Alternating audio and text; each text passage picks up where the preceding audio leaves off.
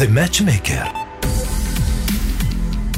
Il nostro match di oggi lo giochiamo insieme ad Andrea Colamedici di Tlon, scuola permanente di filosofia e immaginazione e casa editrice. Insieme ad Andrea parleremo di un aspetto più filosofico e sociale, legato ai nuovi mondi di internet e al metaverso. Chi sono i nuovi dei?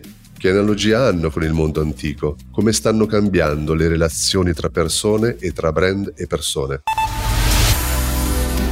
Salve a tutti, io sono Andrea Colamedici e oggi cercheremo di comprendere meglio qual è la filosofia del metaverso, in che modo possiamo rapportarci per essere co-creatori di questo nuovo ambiente cognitivo prima di tutto e non soltanto sudditi. Intanto dobbiamo partire da un presupposto, ossia verrà ripensato radicalmente ciò che oggi consideriamo la nostra protesi principale, cioè lo smartphone, che è a tutti gli effetti il medium attraverso cui noi accediamo oggi per la maggior parte delle volte allo spazio digitale, ma che in realtà è una porta mor- molto stretta e che impedisce a gran parte di quello che siamo di accedere all'altrove. Lo smartphone oggi è uno strumento straordinario, anche dal punto di vista filosofico, perché è a tutti gli effetti un talismano, da una parte, dall'altra è una slot machine, ma è anche un infomat, come lo, come lo definisce Byung-Chul Han, che è un filosofo coreano, secondo il quale appunto lo smartphone è una sorta di bancomat delle informazioni al quale noi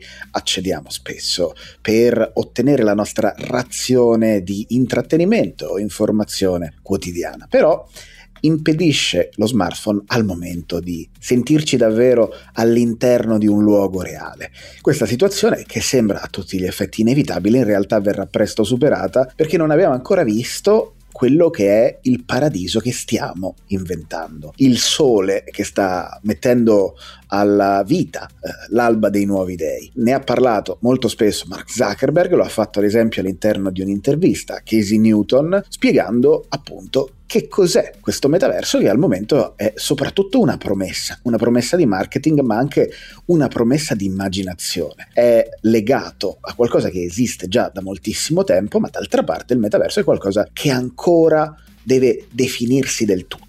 È ancora una, diciamo così, promessa di felicità, felicità nel senso etimologico del termine, dal greco fio, ossia fecondo, fruttuoso. Intanto contestualizzando il termine possiamo dire che proviene da Snow Crash che pochi sanno appunto che è stato uno dei romanzi più amati tanto da Zuckerberg ma anche da Sergey Brin e Larry Page e Neil Stephenson nel 92 coniò questo termine proprio per descrivere uno spazio virtuale condiviso collettivo ossia qualcosa che si può abitare con tutti i crismi del mondo reale. È come se oggi noi sentiamo di vivere in una sorta di mondo e mezzo, da che all'inizio vivevamo in un mondo e un po'. Oggi viviamo in un mondo e mezzo, dove il digitale è quest'altra metà di mondo per certi versi. Il metaverso è la promessa che si può creare un mondo intero in cui abitare e che forse abiteremo più tempo in questo nuovo mondo, in questo paradiso artificiale, che nel nostro mondo, per tante ragioni. I, eh, gli avvenimenti di, di, questi anni mettono anche in guardia dal pensarci al sicuro in questo mondo e forse il metaverso potrebbe essere anche un'ottima soluzione dal punto di vista ecologico, dal punto di vista dei consumi e degli sprechi ma d'altra parte potrebbe essere anche una trappola, un pericolo. Vale la pena introdurre a questo proposito il concetto di farmacon, che è cruciale nella grecità. Platone lo racconta nel mito del Fedro, quando porta in scena l'invenzione della scrittura. Il faraone Uh, Tamus riceve dal dio Tot finalmente le lettere, dopo aver ricevuto i dadi, l'astronomia, dei giochi, delle invenzioni.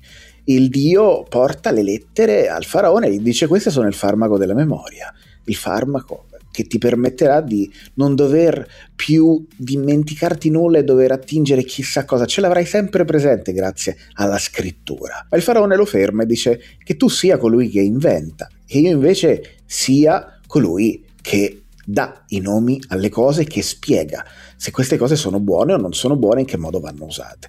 E Tamus mette in guardia dalla scrittura, Platone usa la figura del, del faraone proprio per dire occhio che la scrittura è un farmacon, è qualcosa che permette alle persone di attingere a stati non ordinari di coscienza, comprensioni che esulano dall'ordinario, da ciò che è a portata di mano, però d'altra parte disabituano alla relazione, impediscono al libro di difendersi. La scrittura è anche un pericolo, è una salvezza ed è contemporaneamente un pericolo. Noi viviamo in una crepa che è estremamente simile rispetto a quella della grecità e possiamo capire moltissime cose sul metaverso se capiamo cosa è successo in quel periodo in cui ci fu una frattura tra oralità e scrittura, un mondo che era fondato sulla parola, un mondo che era fondato sulle relazioni dialogiche, quindi all'interno del quale la tradizione si trasmetteva da bocca a orecchio, subì l'irruzione della scrittura, che trasformò radicalmente il modo con cui le, persone si rapportavano tra loro stesse, ma anche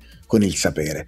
Allo stesso modo oggi noi viviamo una frattura in atto, che è la frattura tra scrittura e immagine.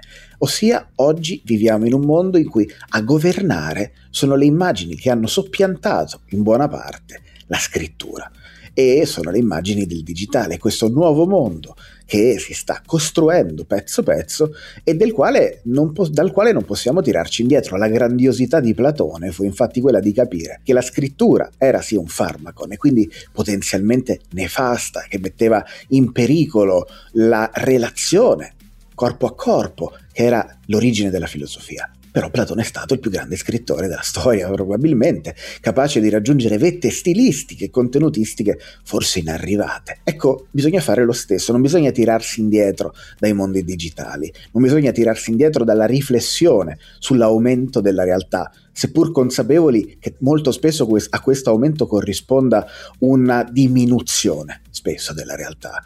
No, bisogna calarsi e imparare a giocare. In questo romanzo Snow Crash, che citavo prima, di Neil Stevenson, quello che vediamo è che c'è una iperconvergenza di realtà fisica migliorata virtualmente e uno spazio virtuale fisicamente persistente. Quindi quello che noi, eh, a cui stiamo per assistere, a partire da questa intuizione di questo romanzo distopico, ricordiamolo, perché molto spesso le eh, origini di, di tante intuizioni sul contemporaneo non nascono da romanzi d'avventura o di, o di gioia e meraviglia, ma nascono da romanzi che preventivavano un futuro oscuro. Ecco, questo vale la pena ricordarlo, il fatto che vengano anche presi dei termini da, uh, da, da, mondi narrativi che raccontano delle cose che non funzionano e questo è particolarmente affascinante. Ma quello che accadrà, appunto, spiegava Zuckerberg, è che il metaverso è un internet incarnato, dove invece di visualizzare solo i contenuti ci saremo dentro e le interazioni che avremo saranno molto più ricche, sembreranno reali. A tutti gli effetti potremo sederci di fianco al nostro amico pur essendo a migliaia di chilometri di distanza. E questo ha a che fare non soltanto con l'implementazione della VR, cioè della realtà virtuale, non soltanto con la creazione appunto di device che ci metteranno nella condizione di sperimentare la realtà aumentata, ma una relazione tra VR e augmented reality e eh, la disposizione a passare da parte di Facebook, ad esempio, dall'essere un'azienda di social media ad essere un'azienda del metaverso, uno spazio che sarà a tutti gli effetti delle metanazioni digitali. E allora al tempo di Platone eh, la scrittura e la lettura generavano un grande senso di straniamento, di stordimento e immaginarsi una persona sul palco che leggeva un libro, al tempo dava la stessa sensazione straniante e quasi ironica di vedere oggi una persona con un ingombrante visore VR sugli occhi su un palcoscenico. Se vi ricordate, qualche tempo fa si usava far ridere in teatro mettendo in scena delle persone che si facevano i selfie. Fino a 7-8 anni fa ridevamo all'idea di qualcuno che si faceva i selfie. Oggi è estremamente normale. Oggi ridiamo se vediamo una persona con un visore VR sul palcoscenico perché ci sembra bizzarro bizzarro. Ecco, il, il punto è che il corpus collettivo delle conoscenze, l'hard disk della sapienza antica era affidato all'oralità e eh, quello che sta accadendo oggi è che stiamo continuando questa opera di trasloco cognitiva e la scrittura è una tecnea, allo stesso modo con, con tecnea appunto gli antichi, eh, che di solito noi traduciamo questo termine con arte, ma gli antichi intendevano un insieme che era molto ampio eppure precisissimo di, di attività, cioè quelle capacità che potevano essere pratiche, intellettuali, manuali di svolgere compiti attraverso strategie. E la Tecne aveva oltre al, al, sapere aveva anche il saper fare, il saper portare alla vita e quindi quelle capacità che si sviluppano con la pratica, quelle capacità di riconoscere nel mondo quel che già si sa. E lo scopo del metaverso a questo proposito è utilizzare la tecnologia anche per generare supportare le COP, le comunità di pratica, eh, CDP, eh, eh, che sono in grado di generare esperienze collettive di networked flow, cioè di flusso relazionale. Il punto è che oggi se noi utilizziamo Meet, Teams e affini, quello che accade è che non viviamo delle percezioni che invece viviamo nel, nel, mondo ordinario. Quindi non abbiamo un senso della placeness, non ci sentiamo nello stesso spazio, non abbiamo un senso di, di networked flow, non ci sentiamo all'interno del flusso relazionale e non riusciamo a sperimentare la leadership. Invece, se noi ci spostiamo nella realtà virtuale, se ci spostiamo nel metaverso, gli studi dimostrano che possiamo vivere queste esperienze, ossia che tutto ciò che su Google eh, Meet eh, e su, su, Microsoft Teams o su Zoom non riusciamo ad esperire perché percepiamo una separazione dal nostro spazio, quando invece andremo a traslocare radicalmente nell'altrove metaversico, riusciremo invece a vivere. Questo è estremamente interessante. Accade già, ad esempio, in videogiochi. Nei videogiochi come Fortnite o come Among Us sono comunità di successo perché eh, sono prive di un luogo fisico in cui riunirsi e sebbene appunto siano prive di questi luoghi, generano quella che si chiama zona collaborativa di sviluppo prossimale, e cioè persone che eh, agiscono insieme concretamente e le cui azioni sono in equilibrio e che stabiliscono un senso di presenza sociale, che è la cosa più importante di cui abbiamo più bisogno oggi. Eh, la possibilità eh, che abbiamo di fronte a noi per superare la mancanza di un luogo comune è quella di potenziare il senso di interrelazione, cioè sentirsi uniti all'interno di uno scopo. Quello che sosteneva Nietzsche è che viviamo in un'epoca estremamente nichilista e le tre dinamiche principali del nichilismo sono l'assenza di un perché, sono eh, il crollo dei valori di fondo e poi il fatto che appunto eh, non, non si riesce più a percepire il senso delle cose. Tutto ciò può avere una grande risposta all'interno del metaverso, ma bisogna ricordarsi che il metaverso è anche la conseguenza di tutto questo, è la conseguenza dell'assenza dei perché, dell'assenza del senso e dell'assenza dei valori, ma d'altra parte è anche un'occasione, un'occasione per riuscire a scoprire chi si è e chi si vuole essere, chi si vuole diventare. D'altra parte, per farlo è necessario superare alcuni scogli. Il primo scoglio è quello della personalità. Noi possiamo entrare nell'ottica di sviluppare nuove parti di noi stessi all'interno del metaverso. Noi possiamo imparare a giocare con le nostre parti, lo dice molto chiaramente per esempio Tabucchi in Sostiene Pereira, ma è una scoperta di gran parte, eh, in gran parte ne siamo debitori agli psicologi francesi che sul finire dell'Ottocento delinearono il nostro interiore come una confederazione di anime, non come un singolo io. Daniel Dennett, ad esempio, a questo proposito parla di un sé narrativo, quindi il sé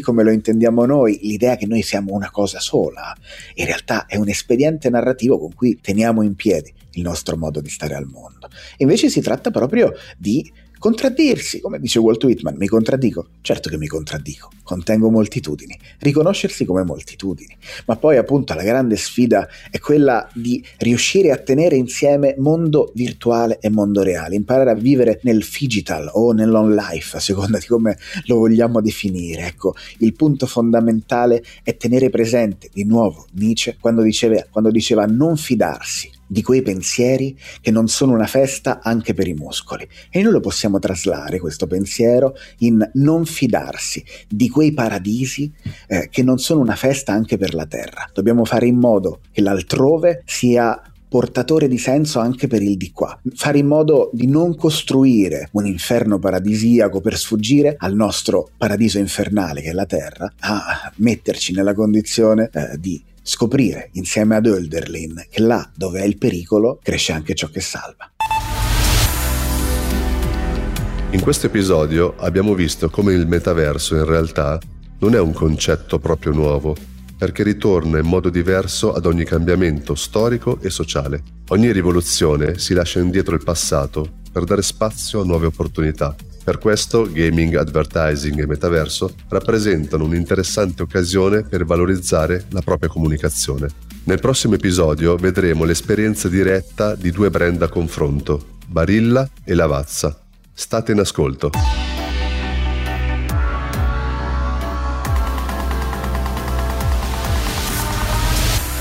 The Matchmaker